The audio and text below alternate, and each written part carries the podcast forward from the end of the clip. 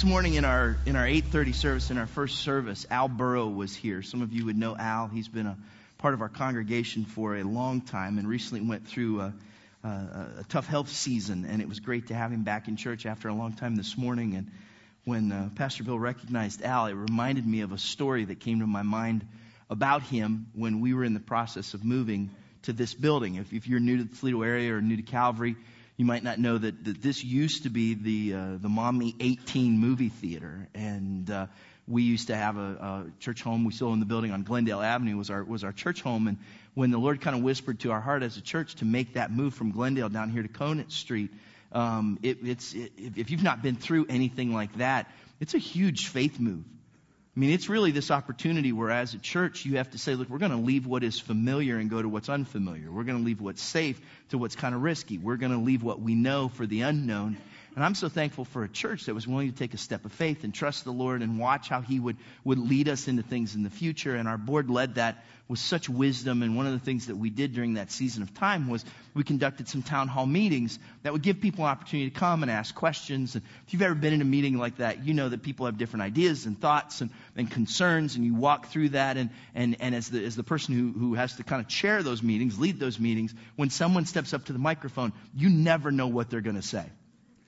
You don't know if they're for, if they're against. You don't know how that's going to play out. And in our body, our church family, um, addressed that whole season with such grace and such faith. But I remember in one of these meetings, Al Burrow stepped up to the microphone and, uh, and he said, I, I, I just want to say that I drove over there to that movie theater.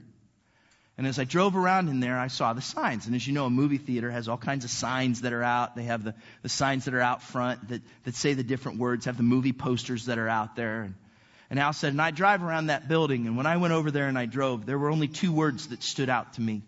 When I looked at those signs, two words came to my mind. I'm thinking, two words. What's he thinking? No trucks. I, I don't know. What's he thinking? Like horror film, right? I don't know what he's about to say. He says, when I look at those signs, the two words that seemed to jump out at me were the words coming soon. And he said, if Jesus is coming soon, then we as a church need to do everything that we can to make sure as many people hear about the good news of Jesus Christ and have their lives changed as is possible. Wouldn't that? And I, and I just thought that was such a good reminder that that story was such a good thing to remember on a day when we're in a series of messages that we are calling spoiler alert. And we're looking at the end of the Bible. We're looking at the end of the book. We're looking at what Scripture says to us about the end of the world and what's going to happen when this story that we're living in is over. Because we believe this. We believe, as Scripture says, that Jesus is coming soon. We don't know when. No man knows the day or the hour. We just know this, that Jesus is coming again. And we looked at this from Scripture last week in what we often refer to as the rapture. Scripture calls it our blessed hope, a time when Jesus is going to come again. And we looked at how, in a certain sense, when Jesus comes again, he's kind of he's kind of like a magnet for the saints, and we're going to be drawn up off the earth. We're going to meet him in the air. It sounds kind of sci-fi, and for some of you, if this is new, it's kind of like, boy, is that is that legit? Is that real? This is what Scripture says to us is going to happen at the end of time, and we will go and we'll be with Jesus forever, and that will begin what we refer to as the second coming of Jesus Christ. So for the next few weeks, we're going to talk about what happens after the rapture, because there's a lot of speculation and we look at scripture. Next week, we'll talk about kind of a timeline of what happens after the rapture on earth. And we'll have, even in your bulletin next week, kind of a little chronology, a little timeline that will help us to see what scripture says about what's going to happen on earth after the rapture. But this morning I want to talk about what we believe is going to take place in heaven after the rapture. Talk about what takes place for those of us who are followers of Christ. What do we experience? And we're going to look specifically at a topic that oftentimes is referred to as Judgment Day. Revelation chapter 22 verse 12, Jesus says this, Look, I am coming soon. My reward is with me, and I will give to each person according to what they have done. So Jesus says this, I'm coming again, and when I do, I come and I will judge what you have done. And, and I love it that he says this with a positive tone. I'm going to reward you, he says. I'm going to give you a reward for the things that you've done. See, Jesus doesn't come with his first intention just to be, how can I bust you? how can I come with a checklist and show all the things that you did wrong? Jesus says, I come, and when I come, I come to reward you. And so this morning I want to talk to you about this idea of Judgment Day because Scripture is full of reminders about this. You know how, like, when you have an appointment, they'll send you some kind of reminder so that you don't forget? Just this week, I had an appointment. I mean, this happens everything from going to the doctor to getting a haircut. I had, a, I had an appointment this week, and I got two text messages, one email, and a phone call all about it. I'm not, and I've never missed an appointment before. I'm just on their hit list or something. I don't know why. Look, Scripture is full of reminders about this day, about this judgment day. So I want to talk to you today about what you and I need to do if we're going to be ready for that day. You know how like sometimes the Red Cross, or you'll see it online somewhere, where they'll give you some kind of disaster preparedness plan?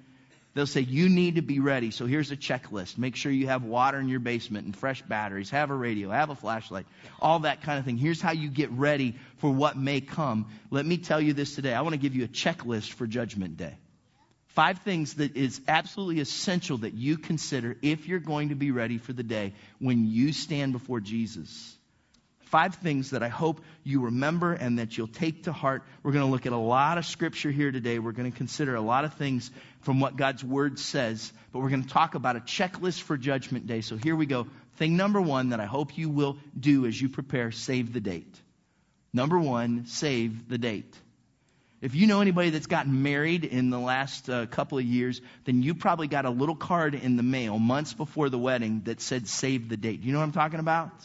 Where they give you the date and they say, look, we're not giving you all the details yet. We're not giving you all the facts. We're not asking you if you want fish or chicken or, or beef, right? We're just saying this is the day that's coming. We hope you'll plan and prepare for it. And what's cool is then you have that and you can go to your calendar and you can make sure, oh, I love them. I want to I want to go to that wedding and you mark it down so you don't miss it. Or you can go, oh, it's that day. I need to come up with an excuse, right? It's one or the other, right? Try to figure that out. But it's save the date because you know you need to respond because it's coming. 2 Corinthians chapter 5 verse 10. Paul says, "For we must all appear before the judgment seat of Christ, so that each of us may receive what is due us for the things done while in the body, whether good or bad." Paul says, "Look, the day is coming, so save the date." You can't dodge it. You can't avoid it. It's inevitable. It's going to happen. Someday you are going to stand before God. You're going to have to give an account for the things that you've done, and you need to be prepared. Don't think that this day's not going to happen. Save the date because it's going to come. Every person will one day stand before Christ to be judged. Every person will one day stand before Christ to be judged. It's inevitable. It's going to happen to me. It's going to happen to you. What will that day be like? think it's going to be like going to the principal's office? Do you think it's going to be like meeting a, meeting a superstar, an athlete, or a hero that you may have? I think we're going to be filled with so much awe when we stand before Christ that it'll be an experience like we've, like we've never had before when we come face to face with Him. Paul didn't want them to miss how significant this was. Remember, he's writing, this is Second Corinthians, so he's writing to a group of people in a city called Corinth, and he refers to the judgment seat. Now, that was a, that was a real place. In fact, you'll, you'll hear the term sometimes, the bema seat. Greek was, the, the Greek word for that is bema. It was called the bema seat. And what that meant was it was the place of judgment. And everybody that he wrote to would have said, oh, I know what that is. That's a place, it was very prominent architecturally in, the, in, the, in a well-known part of the city that people would go to if there needed to be judgment. So if there was judgment that needed to be passed, if someone had to decide maybe what a punishment would be or what a reward would be, or someone had to figure out what was going to happen, it would happen at the Bema seat. Not only that, it wasn't just judicial, oftentimes even for an athlete. If an athlete was going to receive a reward, it would happen at that place. And remember, this is in the time of the, the, origin, uh, the original Olympics were taking place in Greek 2,000 years ago. And so you didn't get a gold medal, you didn't get a trophy. What you would get was a, a wreath that would be woven together with laurel, with, with plants, and it would be placed on the head of the athlete. That was like getting the gold medal. And oftentimes that kind of thing would happen at the Bema seat. So when he said, You will stand before the judgment seat, the Bema seat of Christ, they all went, Oh, we know what that is. That's a place where you go to find out what you deserve for what you have done, for how you have responded, for how you have lived your life. And so what that meant was every time they walked by that place, every time they heard about that place, every time they thought about that place, they went back to the fact that this is the earthly bema seat, but someday we will stand before the heavenly bema seat, the judgment seat of Christ, and he will speak to us there. It was a reminder for them that every time they passed that in their earthly life, they knew they'd stand before Christ someday spiritually in the next life to come. And I thought, man, I wish I could think of something that would be a good example that every time you see it, you would be reminded that someday you will give an account to Christ. The only thing I could think of was the red light cameras. Which is kind of a lousy example, but do you know what I mean? Those red light cameras that if you, if you're moving too fast or, or if you're responding too late, you run right through them and then they take your picture. Smile, right? Some of you are so photogenic, you've had your picture taken more than once. And then they send you a little note that basically says, busted. And it's a reminder that every time you go through those things, your driving's being judged, right? And here's the difference between the traffic cams and what Jesus does. See, his hope is not just to bust you. His hope is to reward you. He doesn't do this just so he can prove what you've done wrong. He wants to recognize what you've done right in living your life before him. And it's inevitable that this would happen. This is an appointment that you cannot postpone or cancel. I don't care who you are. You know, I, have got some friends that every time they have a doctor's appointment, they're like, I don't want to go. They just put off the inevitable. I'm afraid of what I'll find out, or it takes too much time, or I'm going to have to wait. So they call up and they say, Hey, can I just push this back six weeks? Look, on Judgment Day, you're not going to be able to look at Jesus and go, hey, can I, can I get a rain check? Can we reschedule this gig? It doesn't work that way. And recognize what he said here. He said that on that day, when you stand at the bema seat, at the judgment seat of Christ, you will receive what is due you for what you've done in this body, in this life, whether good or bad, which tells us this truth. Today's actions have eternal consequences. April 19th, 2015. What you do today makes a difference in what you face in your eternity. Today's actions have eternal consequences. So if you haven't thought about that, if you haven't considered that one day you're going to have to stand before Christ, save the date because it's going to happen. And then number two on the checklist, Judgment Day checklist number two, make reservations. I encourage you to make reservations. Have you ever been to like a like a really super fancy restaurant and it's one of those places where you do well, they encourage you, hey, you better make reservations before you come. Ron and I have, have done that on a few occasions and you walk into the place and there's this real nice lady, she stands behind the little podium that's there and you come in and she's like, Oh, hello, welcome to this place. We're so glad you're here. How many in your party? And you're like, There's two. And she's like, Do you have reservations? And I'm like, I don't know, I don't, I don't have any reservations. She's like, Go sit over there. How long will it be? Forever. Sit over there, right? It's different all of a sudden. But you walk up and you're like, you're like, do you have reservations? You're like, yeah, I got reservations. She goes, what's your last name? And I said, Gilligan. And she goes, haha, Gilligan, really? Happens all the time. It's, we all got to cross the bear. You just deal with it, right? And I said, Gilligan. She's like, oh, okay, okay, come this way. Okay? Why? Because I made reservations. It's different. The same thing is true with your eternity. Revelation chapter 21, verse 27. In speaking about heaven, John writes this Nothing impure will ever enter it, nor will anyone who does what is shameful or deceitful, but only those whose names are written in the Lamb's book of life. Do you know what the Lamb's book of life is? It's God's reservation book. And it's where He has all the names of those who have made Jesus their Lord and Savior. All of those who have committed their lives to be followers of Christ. That's who will be in heaven. And the reality is this, that heaven is the eternal home of those whose names are found in the book of life. Now, I don't know as you're, as you're sitting in this room, or maybe you're watching online in some way and you're, you're watching this, I don't know how you feel about heaven or hell. Whether you think it's true or whether you think it's a myth. And we're going to unpack these things in the next few weeks. We're going to really look at what Scripture says. I just know this. The Bible tells us that there is a very real place called heaven.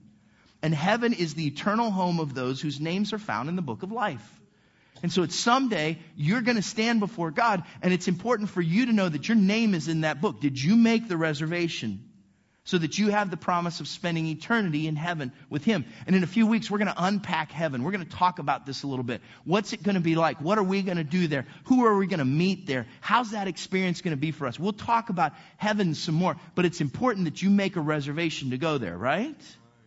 Because the alternative, if, if you don't make the reservation, if you've not accepted God's love and His forgiveness and His grace and His mercy through Jesus Christ, then the alternative, well, let me let me read you about that. And before I do, what I'm about to read you from Revelation chapter 20, I personally think is, is one of the most frightening passages in all of Scripture. I say that not to scare you. If it does scare you, then, then good. Maybe it should. But I say this because out of love if this is the truth, and I believe that it is, then it's something we can't ignore and that we have to see. Revelation chapter 20, verse 11, look at what John writes. He says, Then I saw a great white throne and him who was seated on it. And the earth and the heavens fled from his presence, and there was no place for them. And I saw the dead, great and small, standing before the throne, and books were open. Another book was open, which is the book of life. And the dead were judged according to what they had done recorded in the books, and the sea gave up the dead that were in it, and death and Hades gave up the dead that were in them, and each person was judged according to what they had done. Then death and Hades were thrown into the lake of fire. The lake of fire is the second death. Watch this. Anyone whose name was not found written in the book of life was thrown into the lake of fire. In two weeks, we'll really, we'll really talk about this a little bit more, but that lake of fire is what Scripture refers to as a place called hell. And we believe that it's a real place, not something that you really want to talk about a whole lot. But Scripture sure informs us a lot about it. And hell is the eternal home of those whose names are not found in the book of life. And again, in a couple of weeks, we'll start next week and then really in, in two weeks kind of talk some more about this subject. What does Scripture really say? But here's what we believe that there is a place called hell, that for eternity there is torment and you are apart from God. And if you've not made that reservation to have Jesus as your Lord and Savior, then this is what Scripture says is the home of those whose names are not found in the book of life. So what do you do about that? Well, before we're done here today, I want to talk to you about what it means for Jesus to be your Lord and your Savior. But right now, I just want you to see this distinction that there is, when it comes to Judgment Day, a difference between those who have made their reservations and those who have not. So, what does that mean as we consider this day?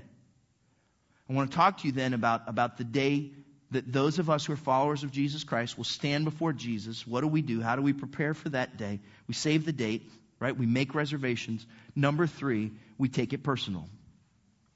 Number three, we take it personal. You know, sometimes somebody will say to you, hey, don't take it personal. this, take it personal. Here's why because oftentimes when we talk about things like this, one of our natural defense mechanisms, I think, as humans, is that we want to compare. We want to look and go, look, I'm, I'm, I'm better than that person in some way. Now, you may be more righteous than some of the rest of us, but all of us know at some point we, we do that, right? We look at someone else and we feel better because we're not as bad off as they are. Well, at least I'm not as blank as that person. You fill it in. At least I'm not as old looking as that person. At least I'm not as big looking as that person. At least I don't uh, move as slow as that person, or I'm not as this as that person. Now, maybe you're not like that, but the person sitting next to you really is, I'm telling you. Because we have a tendency to do that. We compare ourselves. And when we talk about eternity, we're prone to do this. We're prone to do this. We're like, well, look, I'm, I'm not perfect, but I can tell you this I'm no Hitler. I'm not done anything that bad. The bottom line is this when judgment day comes, that's not going to be an option. There will be no time for comparison on judgment day. There will be no time for comparison on Judgment Day. When you stand before Jesus, He's not going to look at you and go, Hey, buddy, what's happening? Now, help me out here. On a scale of Billy Graham to Hitler, where do you think you fall? It's not, it's not an option. That's not how it's going to work. He is going to ask you, He is going to show you personally what this means in your life. 1 Corinthians, uh, excuse me, I'm sorry, Romans chapter 14, verse 10. Look at what Paul says. He's talking to the people there about their, their, their proclivity to compare themselves to other people. And he says this You then, why do you judge your brother or sister? why do you treat them with contempt? For we will all stand before God's judgment seat, God's bema seat. It is written, As surely as I live, says the Lord, every knee will bow before me, every tongue will acknowledge God. So then, each of us will give an account of ourselves to God. It is personal. It is your story. It is what you've done with what God has entrusted to you, the influence He's given you, the resource He's given you, the gifts that He's given to you. What have you done with those things? The trials that you walk through, the victories that you've had. How are you going to handle those things? It is about what you have done. And look, it's, it's good for you to know there's nothing hidden here. Hebrews chapter 4 verse 13. Nothing in all creation is hidden from God's sight. Everything is uncovered and laid bare before the eyes of him to whom we must give an account. It's all out there. Now look, this is really good news if you're in trouble. Right? If, if, you, if you're in a place where you are, are facing some kind of challenge, it's great to know that God knows everything, right? He's got everything figured out. He knows what happened in the past. He knows what's going to happen in the future. You can put your confidence and your trust in Him. Scripture says that He even has the very hairs of your head counted. For some of you, that's not much math. For others of us, right? It's a big deal. But here's the deal. He knows everything about us. He's right there with us all the time. On the one hand, that's really good news. On the other hand, wah, wah, wah, there's nothing hidden. That thing that you hope I don't find out about? That thing that you would certainly not want proclaimed from this platform this morning? And I can tell you this I've got that thing, you've got that thing, we've all got that thing. It says here that everything is uncovered and laid bare before the eyes of Him to whom we must give account. So if that's the case, what does it mean? Well, think about this. This is what Scripture says. You will be judged for your secrets. Those things that you think nobody else knows about, those things that you really would prefer to keep hidden, you will be judged for your secrets. Romans chapter 2 verse 16. This will take place on the day when God judges people's secrets through Jesus Christ as my gospel declares. Nothing will be hidden. Scripture also says that you will be judged for your character. This is an interesting thing, not just who you are on the outside, but who you really are on the inside. Listen, listen, to the words that Paul uses when he talks about this in Romans chapter 2. It's kind of a lengthy passage, but, but think about this. Paul says, Because of your stubbornness and your unrepentant heart, you're storing up wrath against yourself for the day of God's wrath, when his righteous judgment will be revealed. God will repay each person according to what they have done. To those who by persistence in doing good seek glory, honor, and immortality, he will give eternal life. But for those who are self seeking, and who reject the truth and follow evil, there will be wrath and anger. There will be trouble and distress for every human being who does evil, first for the Jew and then for the Gentile. But glory, honor, and peace for everyone who does good, first for the Jew, then for the Gentile. For God does not show favoritism. And He knows what's going on in your heart. And you will be judged according to your character. How's this then play out in your life? Well, you will be judged for your words, the things that you say. You will be judged for your words. When I, when I first came across years ago this passage of Scripture in Matthew chapter 12, it was really sobering for me. I mean, to the point that, that it bugged me. And just to be honest, every time I come back to this passage, it bugs me again. Listen to what Jesus said. He says, But I tell you that everyone will have to give account on the day of judgment for every empty word they have spoken. For every empty word they've spoken. You will have to give account for every empty word that you've spoken. For by your words you will be acquitted, and by your words you will be condemned. When you stand before Jesus, it's your own words that you'll be judged by, that'll be ringing out there in eternity. Yeah, some of you should be squirming. It's not only your words, listen to what else he says. You will be judged for your deeds, what you've done. You will be judged for your deeds. Ephesians chapter 6, verse 8. Now, we already know this is true, right? Because when we looked at 2 Corinthians 5, he said you'll receive what's due for what you've done in the body, whether good or bad. But watch what he does here. I think this is really significant. Ephesians 6, 8. Because you know that the Lord will reward each one for whatever good they do, whether they are slave or free. Do you see what he said there? He stayed positive. He said, Look, you're going to get rewarded for the good that you've done. It's not that God's sitting there just waiting to bust you. He wants to bless you. He wants to reward you. He wants to focus on what you've done right, how you've taken the things He's entrusted to you, and how you've used them to be obedient and to accomplish His will and to serve Him. He's more interested in your reward than He is in your loss. Now, that's really good news. And that changes how I live this out because then I should live with confidence looking forward to that day. Because what he's really intent on is not your punishment, but on your rewarding. But he'll reward you for your deeds. You will also be judged for your attitudes. That's going to come into practice here. How did, how did you live your life? Here's one example. Jesus is talking about anger, and listen to what he says, Matthew chapter 5. He says, But I tell you that anyone who is angry with a brother or sister will be subject to judgment. Again, anyone who says to a brother or sister, raca, which was an Aramaic word that kind of meant you're, you're, worthless, anyone who says to a brother or sister, raca, is answerable to the court. And anyone who says, you fool, will be in danger of the fire of hell. Jesus says it very clearly. How you view other people, your attitudes towards others, is something that you'll be judged by. He also says that you'll be judged for your motives. Not just what you did, but why did you do it?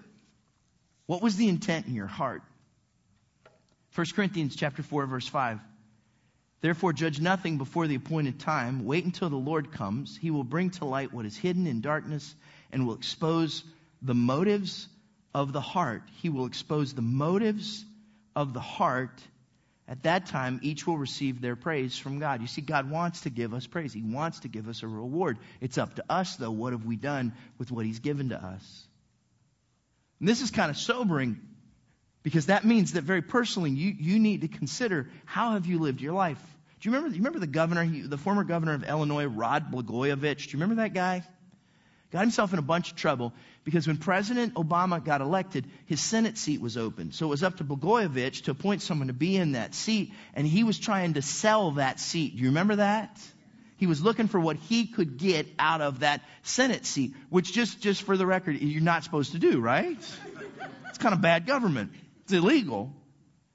And in the midst of this, he finds out he's being investigated. Rod, you shouldn't be doing this. Rod, this isn't cool. But you know what he does? Even in the midst of that, they bust him, talking to kind of an undercover agent.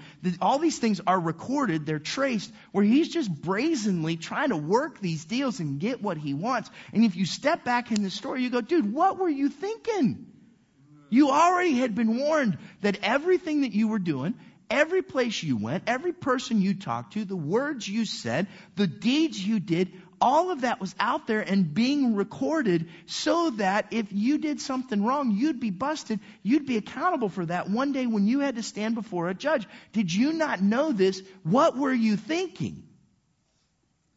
And yet all of us go through our lives so quick to forget that every word I speak, every deed I do, every attitude of my heart. Scripture says God has on his heavenly DVR, right? Not because he wants to bust me, but because he wants to bless me with reward. And one day the books will be open and we'll have to watch that playback, and God ain't skipping the commercials, right? And on that day, we have to give an account for those things.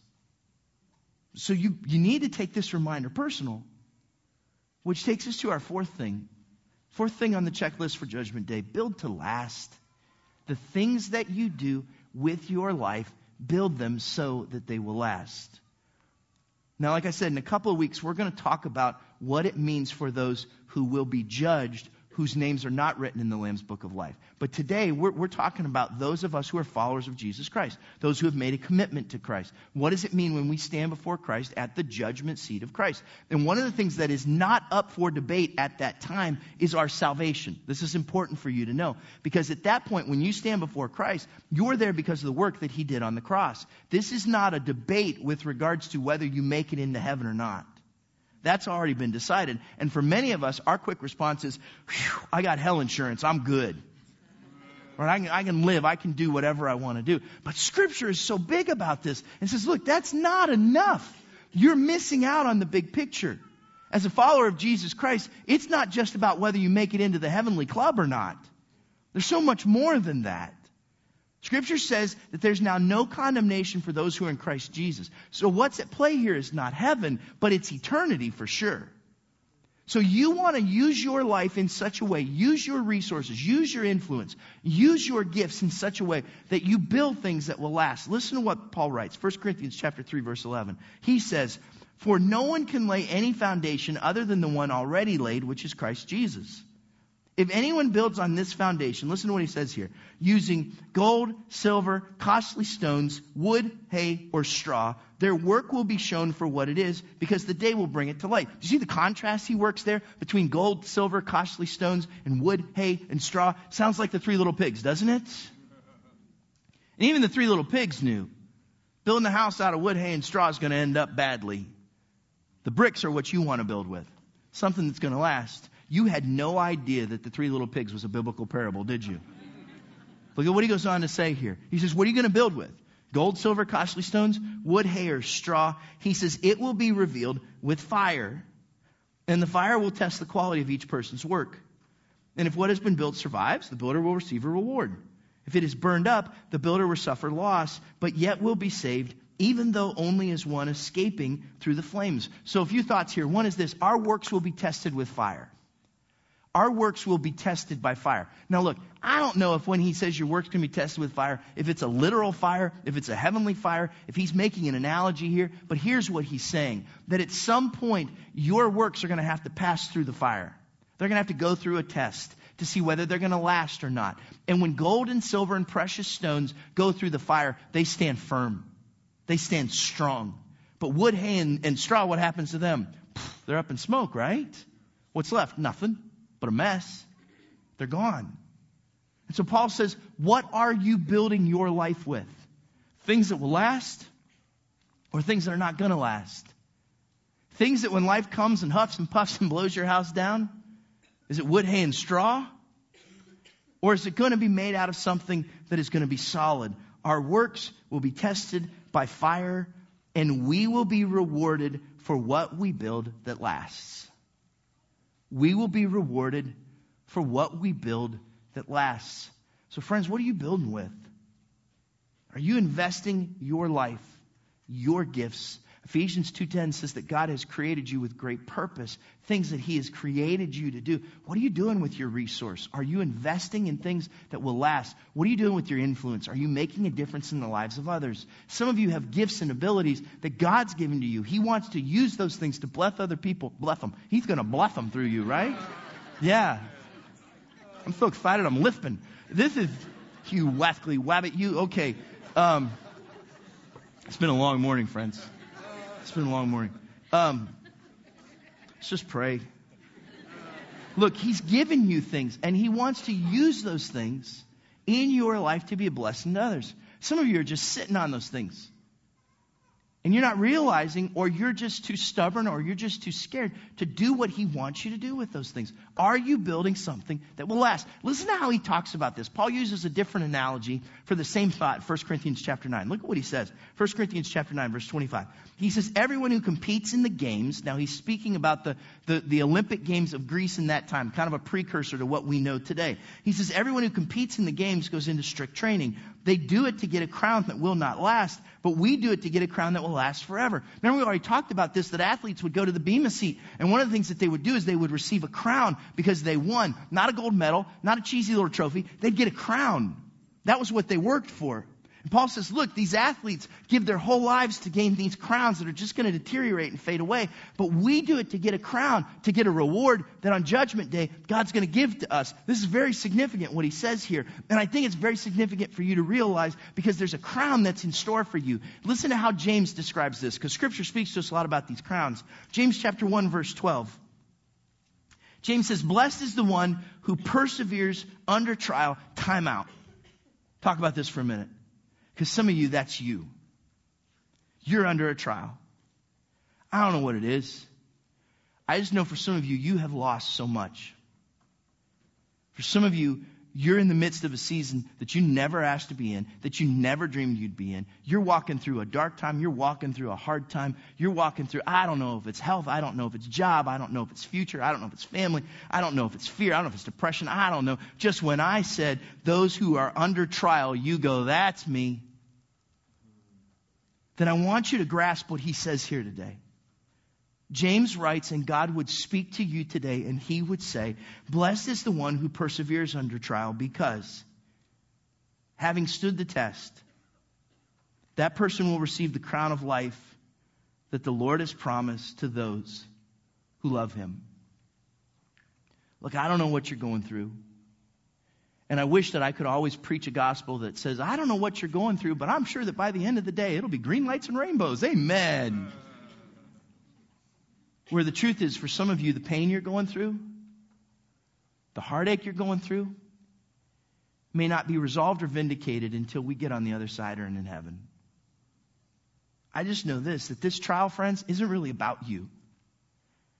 It's about that day that you stand before Jesus and he looks at you and he says, Well done, good and faithful servant. Let me give you this crown of life. See, you're not working for what you get today. You're working for what you get on that day. But today it's tough. Today it's hard. And it might be frightening and it might be sad. And I'm just telling you, don't give up. Because your focus isn't what happens today or tomorrow. Your focus is what happens in eternity. Listen to how Jesus said this, Revelation chapter 3, verse 11. He says, I am coming soon. Hold on to what you have so that no one will take your crown let me encourage you, you need to build to last. Because you're not living for today. You're building for another day. There's this interesting phrase that Paul uses at the end of that passage. Listen to what he says. He says, If it is burned up, the builder will suffer loss. We, will we'll probably come to that later as we get through this, this series but yet will be saved. Remember, we're not talking about your salvation. We're, we're talking about reward. He says, yet will be saved even though, listen to this, even though only as one escaping through the flames. He gives this picture of somebody whose house is on fire and they run out of the house. It's on fire. They lose everything and they come out just with the shirt on their back and the smell of smoke in their hair. That's it. That's all they got. They lost everything. And Paul says, look, some of you are going to squeak into heaven. You're going to get just in. And you're not going to have anything but just the fact that you escaped through the flames. And you'll have no works to show for it. And the truth is this God doesn't want squeakers in heaven, right? By His grace, He wants all of us to be there, but He has something more in store for you. Two quick thoughts. One is this God has more for you than just for you to squeak into heaven. My hope is that you don't walk down the streets of gold for all eternity and go, anybody smell smoke? Oh, that's me. That's my hair. Sorry. And this, if you're sitting here today, if you're watching this, and you say to yourself, you know what? Whew, I just want to know I get in. I just want to kind of squeak in. I just want to just make it. I'm going to live my life now, but then I just want to make sure I just, I just get through the pearly gates. Then there's a real good chance, friend, that you're fooling yourself. You need to save the date. You need to make the reservation. You need to take this thing personal, build something that'll last. And the fifth thing, you need to get to know the judge. Who are you going to stand before? Judgment seat of Christ. And if you show up at the judgment seat of Christ, and that's really the first time that you and Jesus hang out, it's not going to end up so well. Let me read to you what I also believe to be one of the most terrifying passages in all of Scripture. Matthew chapter 7, verse 21. Jesus says, Not everyone who says to me, Lord, Lord, will enter the kingdom of heaven, but only the one who does the will of my Father who is in heaven. Many will say to me on that day, Lord, Lord, did we not prophesy in your name, and in your name drive out demons, and in your name perform many miracles? Then I will tell them plainly, Jesus says, I never knew you away from me, you evildoers. But Jesus, we, we were we were friends. I went to church. I got involved. I was on a serve team. We saw miracles. There were amazing things that happened. I knew all about you, Jesus. And Jesus says, Yeah, but, but you never knew me. It's not enough to know about Jesus. We must know him as our Lord and our Savior. We must be followers of Christ. We must be committed to him. We must have realized that he's the one who's in control of our lives. That we live our lives according to his word and realize that without his death on the cross and his resurrection, we're lost without that. Because if we think we're going to roll up to heaven and show a membership card at a church or bring a church bulletin so we get 10% off or whatever, I don't know. If we think that's what's going to do it, he's going to look at us and say, It's not because I don't love you that you can't commit. It's because I don't know you. And just to be honest, friends, as a kid that grew up in the church, that really scares me. And I've wrestled with that. What does that even mean? It wasn't until I went through this passage for, for this message that I really think I, I, I got some insight into what Jesus was saying there because he makes this terrifying statement that you could stand before him on Judgment Day and he'd look at you and say, You know what? I don't even know you. But what's the criteria? How do you figure that out? And I realized that in the very next verse, Matthew chapter 7, verse 24, Jesus begins by saying, Therefore. Now, when you see a therefore, you have to figure out what it's there for, right? so, why is he saying that? He's saying, in light of what I've just told you about Judgment Day, let me tell you a story. He says, therefore, and what Jesus does in the next three, four verses there is he tells a story of two dudes. Two guys who built houses. And he says one of them built a house that was on the rock. It was on a firm foundation. But the other built a house that was on the sand, which is kind of shifty. And what happened for both of these houses is that the rains came and fell hard and the winds blew. And when that storm came through, it affected both of those houses. But the one on the rock, it stood firm. But the one on the sand, it crumbled and it was a great disaster. And Jesus is speaking there about our lives and he's speaking about when we stand before him in judgment. And he says, the house on the sand is like someone who knows everything that I say, but just doesn't do them. He just doesn't live them. But the house on the rock is like someone who knows my teachings, Jesus says, who knows what I say and then does them, and their life is steady and it's solid and it's preserved and it's firm and it's safe and my question is, where are you building your house? On the rock or on the sand? Because on Judgment Day, that's what's going to make all the difference. That's what's going to affect your eternity. That's going to affect whether Jesus says, I never knew you, or if he says, Well done, good and faithful servant. Come on in. And my challenge to you today is to consider whether or not you're ready for that judgment day. If you're here and you're a follower of Christ, then the encouragement is that you will do everything you can to build something that's going to last. But for some of you, you're not so sure. You're not so sure what that final day will look like for you. And maybe today's the day that you need to make your reservation. What's it going to be like? Revelation chapter 4, verse 8. Scripture says each one of the four living creatures had six wings and was covered with eyes all around, even under its wings. And day and night they never stopped saying, this is speaking about the future, day and night they never stopped saying, Holy, holy, holy is the Lord God Almighty, who was and is and is to come.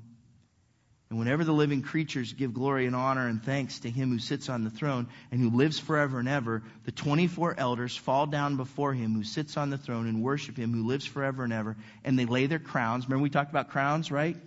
Our reward. They take their crowns and they lay them before the throne and say, You are worthy, our Lord and God, to receive glory and honor and power, for you created all things, and by your will they were created and have their being.